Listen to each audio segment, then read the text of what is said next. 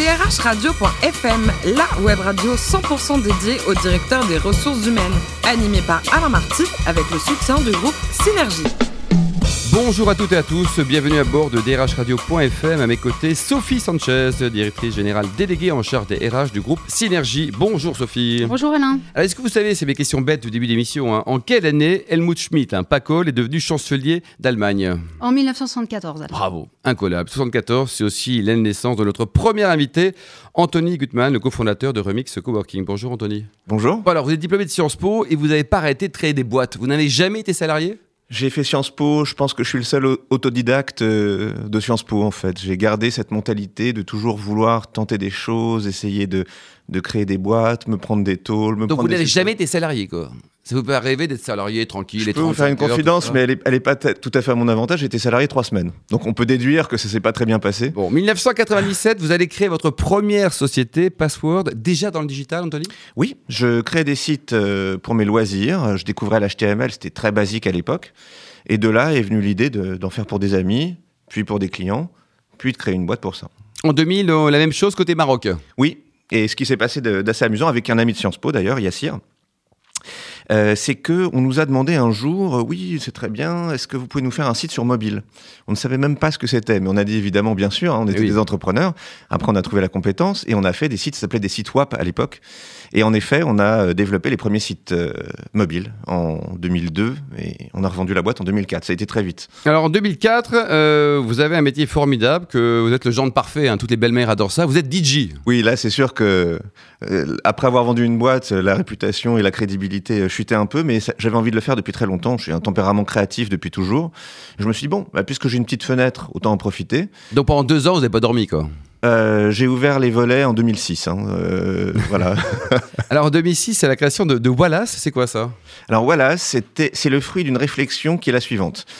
Euh, j'avais, j'en avais marre. En fait, ce que je faisais dans le digital, c'est de la prestation. Or, j'avais goûté à la créativité pendant deux ans et j'avais envie d'aller plus loin. Mais quand même de refaire un job sérieux. Donc l'idée, c'était... de- Respectable. Respectable, Un vous, le voilà. fils de médecin, quand même, à Neuilly. euh, pouvoir être invité à la radio et parler de mon parcours. Voilà.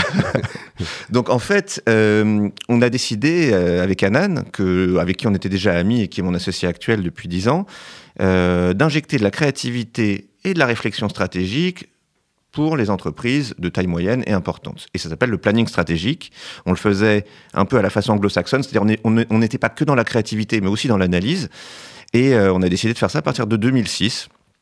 Donc j'ai réouvert mes volets, je me suis acheté une chemise, Vous êtes rasé, la preuve, quoi. la preuve, voilà. Parti, quoi. À Alors, depuis 2013, donc vous avez toujours avec euh, Anan qu'on salue d'ailleurs créé Remix euh, Coworking. Alors racontez-nous un peu ce concept qui est assez étonnant. Il y a un peu de club, il y a de l'artiste, il y a des entrepreneurs et tout ça, ça fonctionne très bien.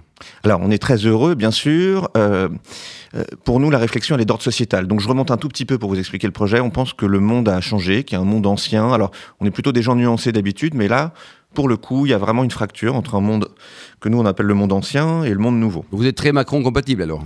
On est plutôt Macron compatible. En tout cas, on est très soulagé que ce soit lui qui ait été élu, je vous le cache pas. Euh, en réalité, euh, la rupture, elle se fait au niveau de tout un tas de choses, dont l'approche de la hiérarchie, dont l'approche du travail, dont euh, euh, l'envie d'indépendance, dont le besoin de sens. Ça, à mon avis, s'il fallait prioriser, ce serait ça le plus important. Euh, qui rejette aussi l'individualisme euh, euh, qu'on a pu connaître tant d'années et qui et donc on se dirige vers une société qui est une société et c'est pas une utopie aujourd'hui vu le nombre euh, de personnes qui rejoignent des espaces de coworking ou qui plus largement sont dans l'économie du partage on voit que c'est un- une tendance de fond qui s'inscrit dans la temporalité longue. Donc euh, il faut des espaces pour accueillir les gens qui ont ces valeurs ou qui ont envie de les Oui, avoir qui partagent cette philosophie quelque part. c'est ça. Parce qu'une fois qu'ils rejoignent, on voit bien qu'il y a ceux qui sont tout de suite, qui adhèrent et qui sont tout de suite euh, des forces dans la communauté et qui vont tout de suite parler aux gens autour d'eux. Puis il y a ceux qui, effectivement, euh, ont besoin de réapprendre un peu le vivre ensemble. Et donc, nous, au Remix, on se considère comme une communauté, le mot est très important, euh, composée à 50% d'entrepreneurs et 50% de créatifs. Et il y a un quota quelque part. Oui. Oui, parce que en mélangeant des gens qui ne se mélangent pas d'habitude, on provoque ce que nous on appelle des accidents heureux. C'est-à-dire que quand vous êtes, et alors je vous prends un exemple qui est réel, quand vous êtes un, prof à Polytechnique et que vous préparez un TEDx euh, devant 800 personnes, c'est-à-dire l'amphi de Polytechnique, et que vous avez les boules de votre vie, passez-moi l'expression, finalement, est-ce que c'est des collègues de Polytechnique qui vont vous aider ou est-ce que ça va être un écrivain, un artiste, un peintre, un start-upper?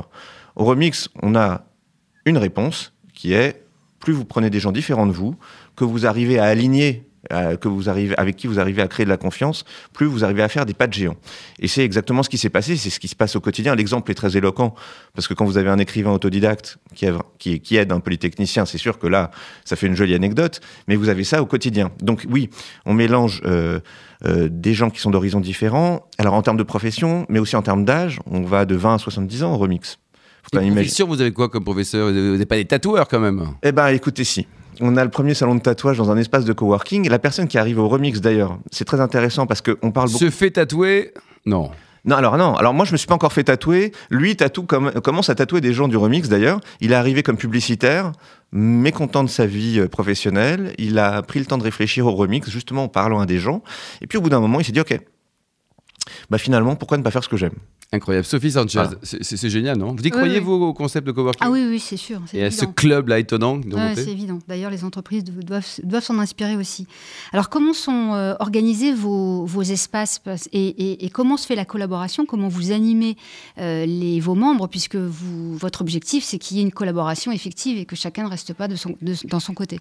Alors, L'objectif, c'est plus de créer. Notre métier, c'est créateur de liens. Voilà, s'il fallait résumer, c'est créateur de liens. On bâtit des communautés. Et pour bâtir des communautés, nous, on, accompagne les gens. On ne se situe pas au-dessus, auquel cas on retomberait sur un modèle un peu vertical. On a, on a créé un métier. Alors voilà, on a un nouveau job qui s'appelle Super Connecteur.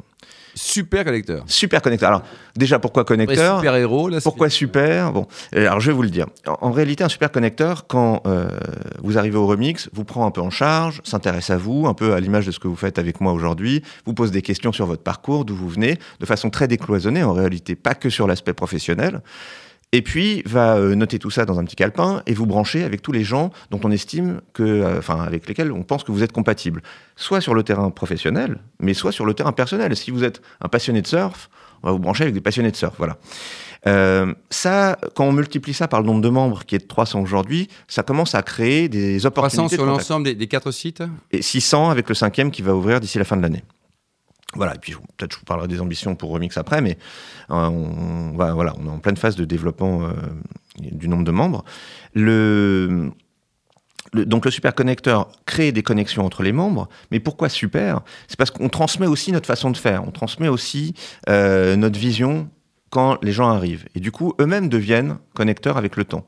C'est pour ça qu'on leur transmet et les contacts et la façon de créer les contacts. Et quand vous arrivez au remix aujourd'hui, bah, dès que vous parlez à quelqu'un, il a le réflexe de vous dire Ah, bah, faut que tu parles à un tel, faut que tu fasses ci, faut que tu fasses ça. Et donc, tout reste horizontal. Si on veut pas parler, par exemple, je veux être tranquille, on, on, peut ne pas parler Il y en a plein qui ne parlent pas, parce que d'abord, euh, comme on se disait tout à l'heure, quand vous, avez, vous arrivez au remix, vous dites c'est génial la communauté, mais enfin, si vous êtes timide ou si vous savez pas comment faire, bah, vous avez tendance à rester dans votre coin. Et ça, on le respecte, évidemment. Euh, donc, il y a des gens qui sont qui participent beaucoup. Il y a aussi 300 ou 400 événements par an au remix, hein, donc de tout type.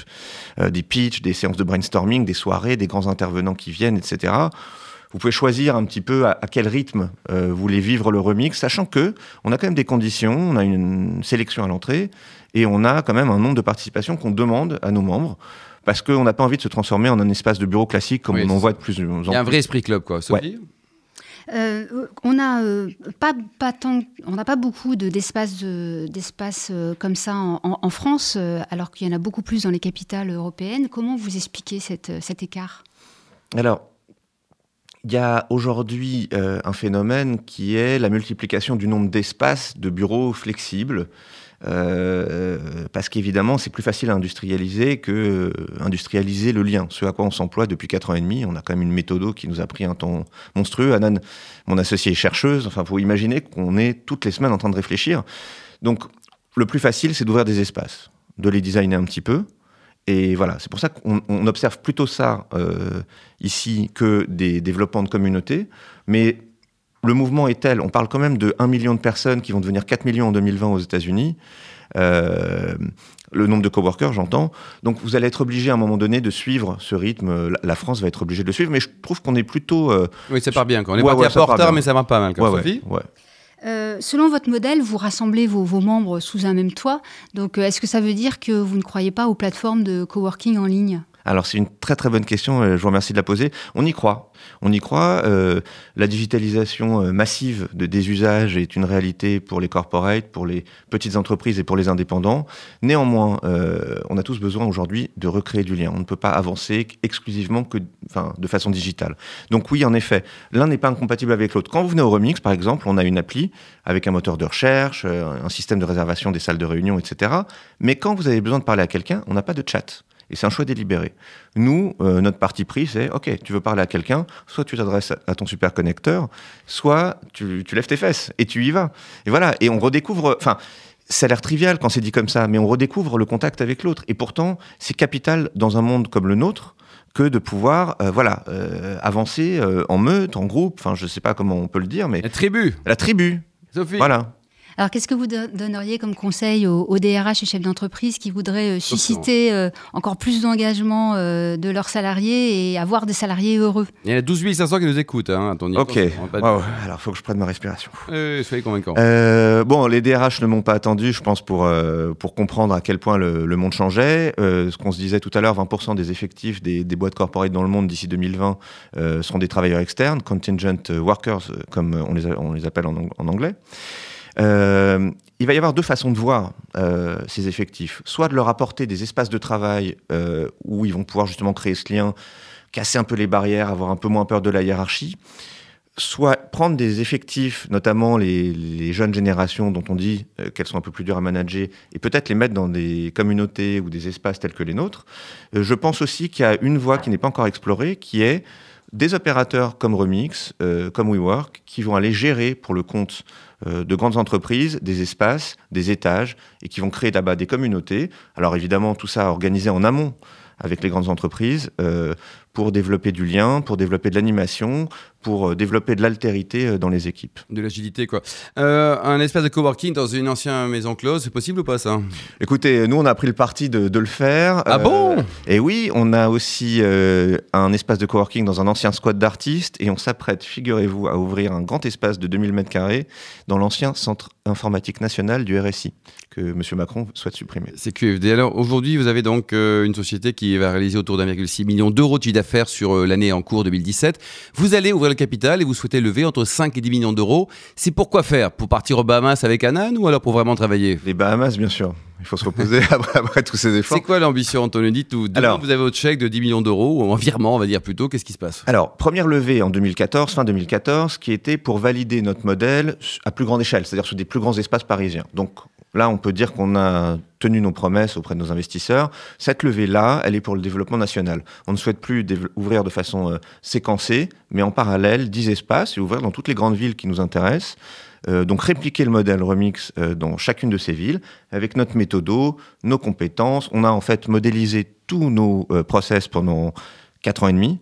Et en fait, l'idée maintenant, c'est de rodé, déployer. quoi, maintenant. C'est rodé, on veut déployer. Et vous voulez des sous auprès de qui? D'investisseurs euh, Vous êtes open comme garçon ou alors euh, vous avez des, des précarés? Aujourd'hui, on est open parce que euh, ce qui était vrai en 2014, euh, qui était qu'on préférait plutôt avoir des business angels avec qui on est un lien, qui est vécu, l'entrepreneuriat, etc., est peut-être un petit peu moins vrai dans un processus de développement comme celui qu'on vit aujourd'hui. Donc on- là, on est ouvert. industriel, fonds d'investissement et business angels sont consultés euh, en ce moment. Votre site pour prendre enseignement sur Remix et pourquoi pas vous contacter aussi, c'est Remix coworking toutattaché.com. Bon, avec tous ces sous, est-ce qu'on peut imaginer aussi des potagers bio, Anthony? Parce que le bien manger, c'est important quand même. Il faut les imaginer. Vous pouvez pas imaginer à quel point c'est important pour nos coworkers. Le jour où on a commencé à Les petites l'envisager, carottes là. des carottes, des poivrons, Mais bien sûr. Et alors, figurez-vous qu'on peut faire du bio en pleine ville. C'est-à-dire, au cœur du 10e, on peut tout à fait envisager d'avoir un potager bio. Au cœur du 15e aussi, euh, on est en train de commencer les démarches pour le faire. C'est un des nombreux projets collaboratifs Remix qui sont en train d'émerger au sein de la Et communauté. alors, côté cuisine, vous êtes champion du monde du riz à l'iranienne. Alors, qu'est-ce que c'est que le riz à l'iranienne? C'est fabuleux, il faut l'avoir goûté. J'ai eu la chance d'avoir à l'école un, un- un ami iranien dont le père m'a appris à faire ce riz. C'est un riz qui, quand on le fait cuire dans les conditions iraniennes, qui sont compliquées, hein, il faut du timing, il faut du matériel, etc., euh, est hyper moelleux à l'intérieur, et puis vous le retournez, et hyper croustillant et doré à l'extérieur. C'est du riz basmati qu'on lave trois fois pour enlever l'amidon. Il faut du temps quand même. pour Il faut du temps, il faut deux heures. hein. Deux heures pour un Ouais. bol de riz. Et vous le mangez en 30 secondes. Bon, et pour terminer, dernier livre lu, Anthony? Euh, Écoutez, c'est pas très récent, mais c'est vivement après-demain de ces deux bouquins, mais c'est surtout vivement après-demain de Jacques Attali, puisqu'il s'intéresse beaucoup. Euh, pour lui, l'économie du partage est une des rares sources d'optimisme dans le monde dans lequel on est en train de vivre. Donc, vous pouvez pas ne pas le lire. Merci beaucoup, Anthony Gutmann. Une bise à votre associé Anan. Vous avez créé tous les deux le Remix Coworking. Merci également à vous, Sophie Sanchez. Je rappelle que vous êtes la directrice générale déléguée DRH du groupe Synergie. Fin de ce numéro de Radio.fm. On se retrouve jeudi à 10h pour une nouvelle émission. Radio.fm vous a été présenté par Alain Marty avec le soutien du groupe Synergie.